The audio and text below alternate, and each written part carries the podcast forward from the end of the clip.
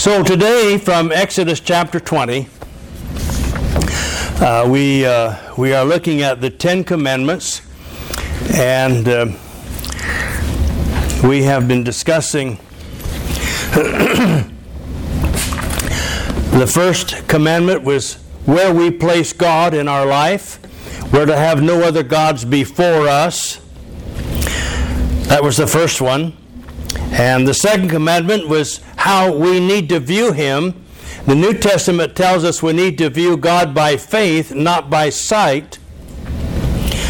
That's an important concept.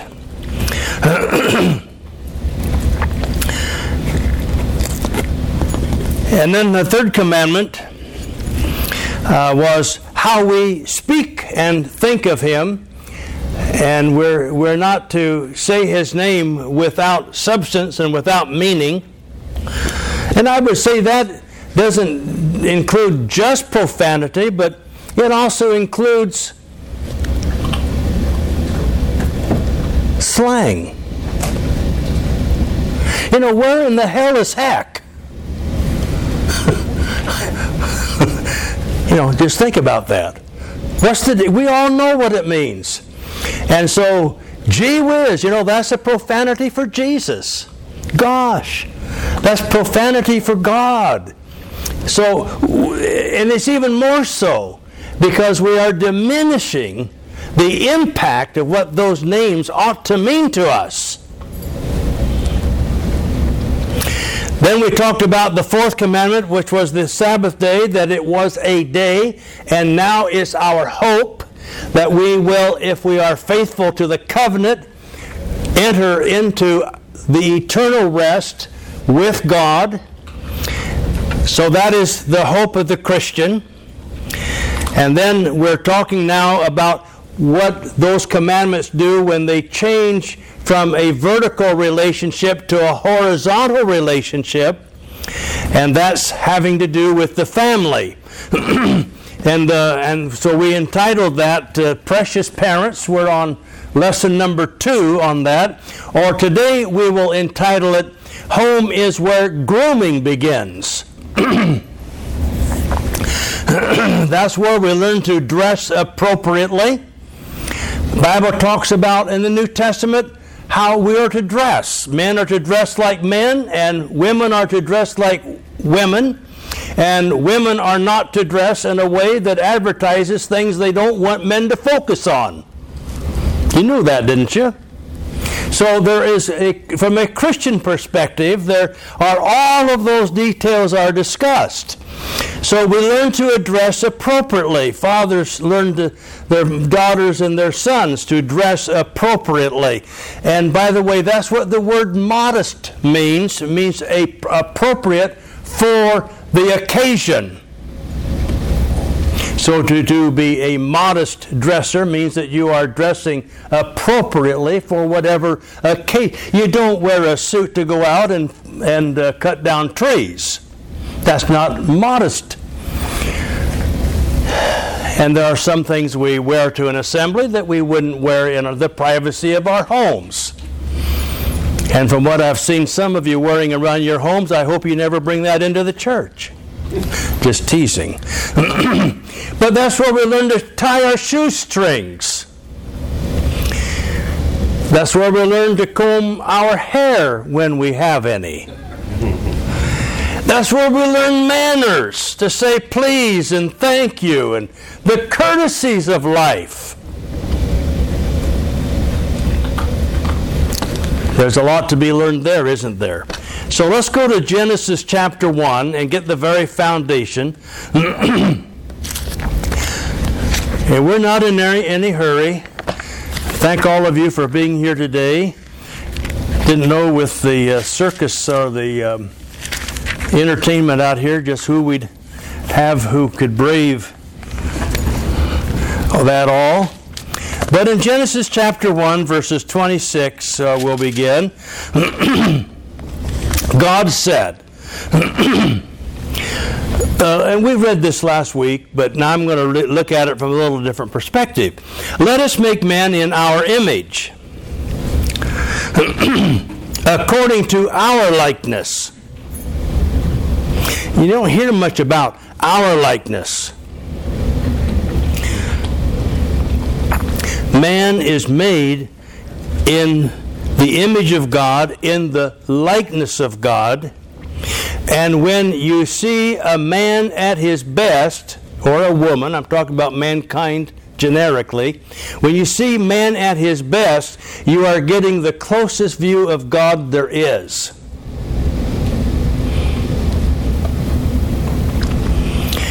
God is a sovereign God, and He has made us in His image, so as individual, we are sovereign individuals.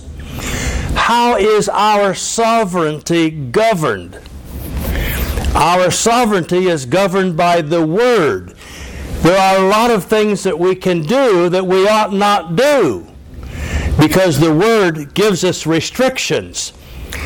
God can do anything He chooses to do, but God is governed.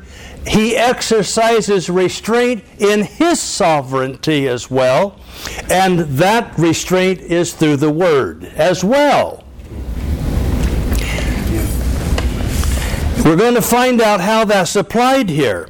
Let them rule. Let mankind, let, let's make man in our image. That's all of mankind, according to our likeness, and let them rule over the fish of the sea. Oh, I wish Greg were here this morning. I'd tell him about that big trout we, rainbow trout we caught up in Canada.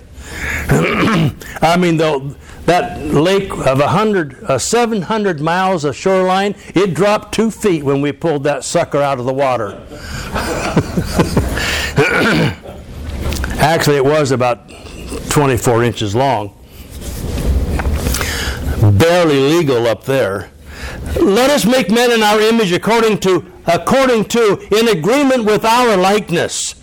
And let them rule, let man rule over the fish of the sea and over the birds of the sky, and over the cattle, and over all the earth, and over every creeping thing that creeps on the earth. God created man in his own image, in verse 27. In the image of God, he created him, male and female, he created them.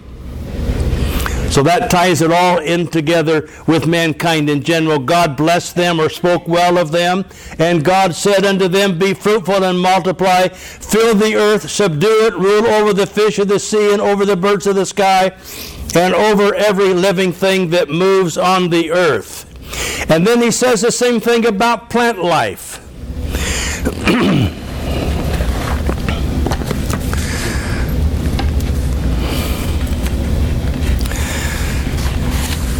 And verse 31 God saw all that he had made, and behold, it was very good, and there was evening and there was morning, the sixth day. Amen. She's right in tune there. So you see, home home is where grooming begins, and we begin with your place. Now, down here, you don't have quite the problem, I guess, as we do up in the Northwest. But up there, everything is lush, everything grows, and if you don't watch it, a guy came over to a farmer. No, that's that's that's not true. She says uh, she she's contradicting me. So, you, did you want something else to eat? There you go. I'll put you down. And and uh, the, the traveler came to this farm Beautiful farm, white fences, beautifully groomed. And the traveler came up, saw the farmer out, and stopped, talked to the farmer, said, My, God has given you such a beautiful farm. And the farmer said, Yeah, you should have seen it while he still had it. you quick catch on, did you? What happens if you don't keep your yard mowed? Does God mow it for you? No, you have to do the grooming. And so it is with all of life. God gave families, mom and dad, because their job is to groom the children. It's the owner of the property's responsibility to groom that property. to care for it, to groom it, to make it beautiful however you choose.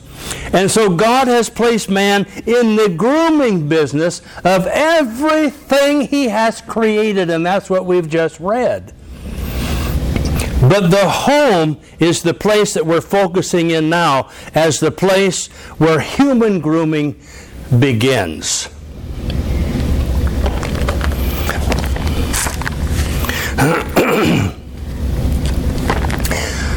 now let's go to uh, Genesis chapter 18.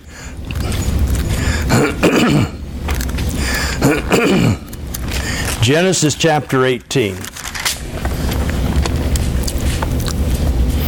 And let's look at verse uh, 18. Start with verse 18, then I want to go down to verse 19. You see, whom uh, the home is the basic grooming, training station. It is the place where grooming begins, must begin, and if it doesn't, we're going to talk about the consequences. verse 18, well, I, go to, I got to go back to verse 17. Uh, this is kind of taking this out of context. The Lord said, Shall I hide from Abraham what I'm about to do, since Abraham will surely become a great and mighty nation, and in him all the nations of the earth will be blessed or well spoken of. For I have chosen him, so that he may command his children. See, there's that grooming idea he may command his children and his household after him to keep the way of the Lord by doing righteousness and justice. That's what grooming does. So that the Lord may bring upon Abraham what he has spoken of about him. So it begins in the patriarchal age with Abraham. God said, Abraham has a responsibility as the father of this nation. And it's through him that all the nations of the world will be blessed. But his particular task is in grooming his children to groom them in the way of righteousness and justice.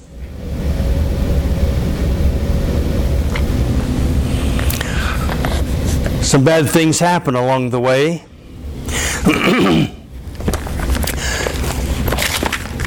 But if that's all we had was the patriarchal age and then the Mosaic age of Exodus chapter 20, uh, we'd say, well, that has no authority over us.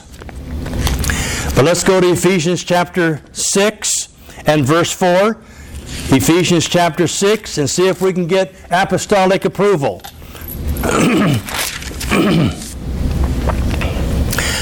Because here we have the same thing in Ephesians chapter 4 by the Apostle Paul Fathers, do not provoke your children to anger. He's already told them in verse 1 Obey your parents in the Lord, for this is right. But fathers, do not for, provoke your children to anger, but bring them up undisciplined and uninstructed about the things of God. Pat, you don't agree with that? No, bring them up. Mine says training and instruction. Oh, see, she's op- she's the opposite. You're right. Thank you for catching it. I did that intentionally, of course. But bring them up. Bring them up. Groom them in the discipline and the instruction of the Lord. Home is where grooming begins. That's where we establish functional authority.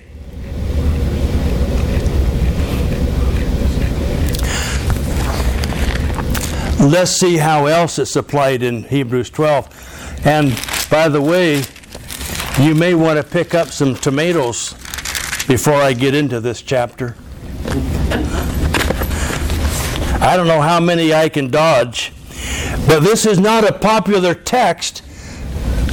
but in Hebrews chapter 12 and verses 5 on, let's take our time, let's be careful here, that the family or the home is the place where we exercise the discipline that will instill respect for authority. And that begins with the authority that the father and mom have, the mama and the daddy, the father and the mother have in the home, and why the Bible says honor them because they are precious, and they are precious because they are establishing a respect for authority. It's not based on how many things you give them on their birthday.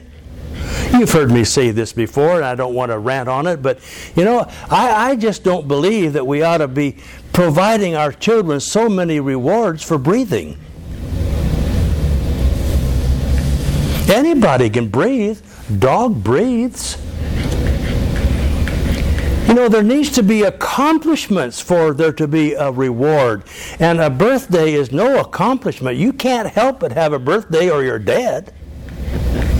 And I'm not saying that's wrong. Don't go the other extreme. I'm just saying that we, so much of our rewarding to our children teaches them the very opposite of the Christian message. And that is that rewards come from accomplishment. And we want to award and reward people for, and children particularly, for no accomplishment, just breathing, just existing. And it's no wonder we're in a mess, nationally as well as in the church. But notice in chapter 12 of Hebrews, and this is a no no chapter for a lot of folks in the church. They don't like this. I got to go back to verse 3. I'd like to go back, you know, I just I just love Hebrews. I guess one reason when you spend enough time in it to memorize it, and that was one of the things we had to do in seminary, is we had to memorize a book for recitation purposes, and Hebrews was my book. So you spent a lot of time in it. we we worked uh, when I was going through college. We worked in a bank as janitors at night, cleaning the floors and polishing everybody's desk in uh, in in Iowa. And we would we would have these little we would have the scriptures down in verses in our pocket and as we were buffing the floor waxing and buffing the floors we were memorizing these verses all the way through the entire book i can't even remember, remember, remember now the name of a gecko you know what they are them little critters that i love you know and you know what happened after I had my surgery for three months, I'd go out there, and the little dudes that I'd visit with before, I couldn't think of who they were or what they were. That name completely went away. And then I think a week ago it came back, and then everything that was related to it that came back. So the memory's returning.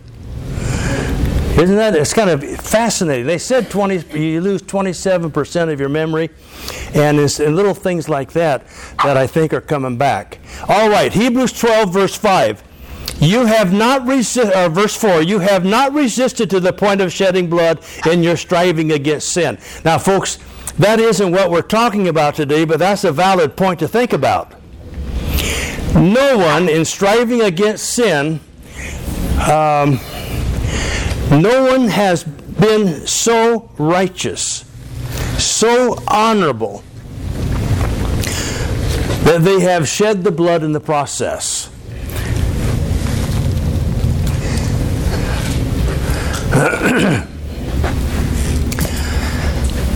and you have forgotten the exhortation which is addressed to you as sons. So now Paul is saying to the Hebrew people, uh, you've had exhortation, and it was addressed to you as if you were children. My son, do not regard lightly the discipline of the Lord. Now, the Lord disciplines us through the circumstances of life. That's why you never discipline a child with your bare hand. You always do what the Bible says in the process of discipline. You always use a neutral object, Anybody who's read the Bible knows that the Bible says you always use a rod or something comparable, but always a neutral item.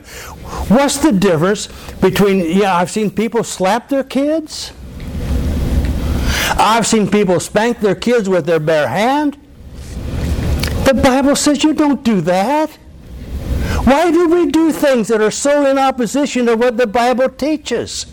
Why, what's the difference between using a neutral object in your hand? Somebody guess. You don't hurt your hand. yeah, but what about the emotional side of it? What's, what's the difference between using a yeah you don't want to hurt your hand that's that's that's a valid point. He didn't. What's that? He didn't. He didn't. I'll, I'll, I can testify to that. He used a rod. Oh yeah, Oh yeah, saddle, belt. I should have loaned him my bigger belt. And anyway, can you see why in the Bible in its wisdom teaches us not to use our hand, but to use a neutral object? Why? Think about it.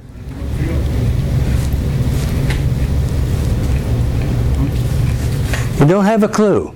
No physical contact. No, fi- yeah, you're not. If you're using yourself, it's related to what's being used in the discipline. You don't want your hand ill thought of or you to be ill thought of.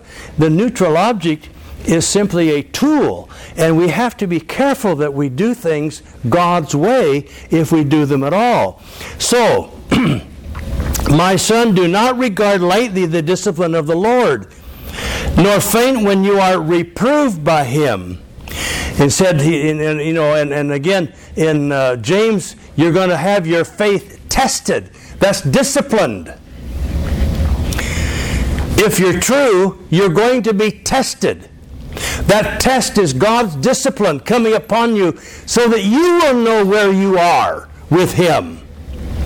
But let's go on. For those whom the Lord, what? What does it say? I'm in verse 6. Those whom the Lord loves, what? Disciplines. He disciplines. What's the proof of discipline? I mean, the proof of love is discipline. And he scourges every son whom he receives. Now let's go on. Verse 7. It is for discipline that you endure. God deals with you as with sons, for what son is there whom his father does not discipline? See, discipline is the means through which a respect for authority is established, a respect for law, a respect for morality. It is that which strengthens character. Without it, you're wishy warts. For those whom the Lord loves, he disciplines, and he scourges every son whom he receives. It is for discipline that you endure. God deals with you as with sons. For what son is there whom his father does not discipline? But if you are without discipline, of which all have become partakers, then you are what? Can you read? then you are. Oh, Good. no. Let me go back to verse 8. If you are without discipline, of which all have become partakers, you know, either because it's either by our parents or by the world or by the circumstances of life, you know, even societies become disciplined if they go the wrong way. But notice, all of, of which all have become partakers, then you are what kind of children? Not legitimate. Illegitimate children. If you had the King James, that's translated into what? bastards.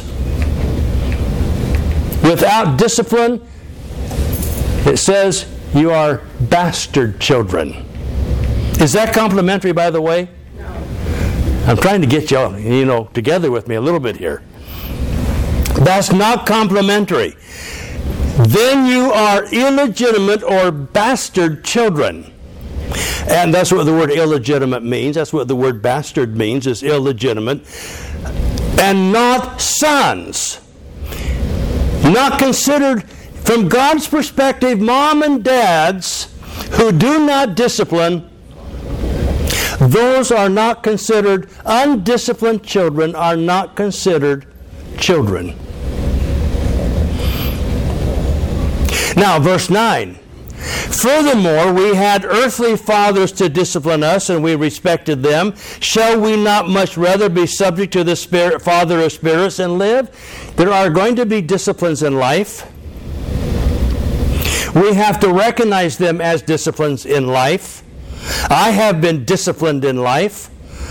Everyone who has professed Christianity will be disciplined in life one way and through one way or another. Verse 10 For they disciplined us for a short time as seemed best to them, but he disciplines us for our good so that we may share his holiness. Now there's the purpose and the objective. Not as the how yet. We haven't got to the how yet. But now that's the purpose. The why we are disciplined is so that we may share in His holiness. That's why God disciplines. Fathers and mamas are precious because they pick up on that example. For verse 11, all discipline for the moment seems not to be joyful but sorrowful, yet to those who have been trained by it, those who have been trained by discipline, afterwards it yields the peaceful fruit of righteousness. God forbid that we get too much of that in the church. Righteousness doesn't fit in. You see, discipline here is the proof of true love. And that's what we mean by the home is the place where grooming begins. It's the place where we are groomed to develop a respect for the authority of God in our life for the authority of the society in which we live. Members of our Congress are undisciplined men and women. They've been raised in undisciplined homes. They do not have a clue as to morality and righteousness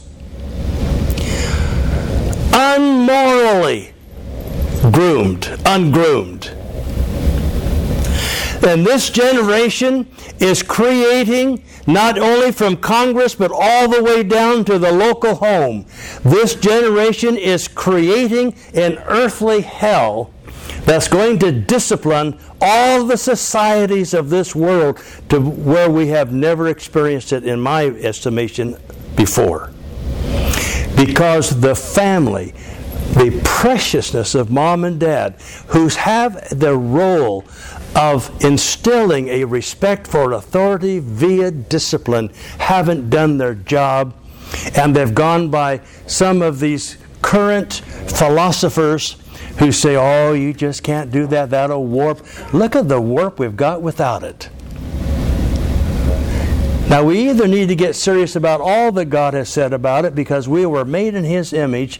The home, mom and dad are precious because they are grooming the family into that respect for authority. And it begins in the home, it begins with mom and dad, it begins by them grooming, and discipline is the means of grooming a life so that it can reach its full potential. And every child, every person in this room, and every child in this town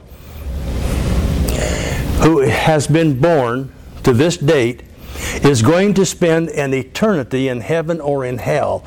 And it's going to depend upon the grooming that they get by mom and dad. And the only thing that you can take with you into eternity, you can't take your suit of clothes, you can't take that new car. The only thing you can take with you into eternity is your children. There's not another thing in the whole world that you can take with you into eternity. That's the only thing. And they'll only be there in eternity if they understand what we're talking about here. Well, our time is up. That doesn't mean I'm done. But we'll end. And we're going to sing number 454, not as a means of replacing the grooming requirement of mom and dad, but grace is greater than our sin individually when we have adequately repented and coughed the bitter tears of remorse in repentance.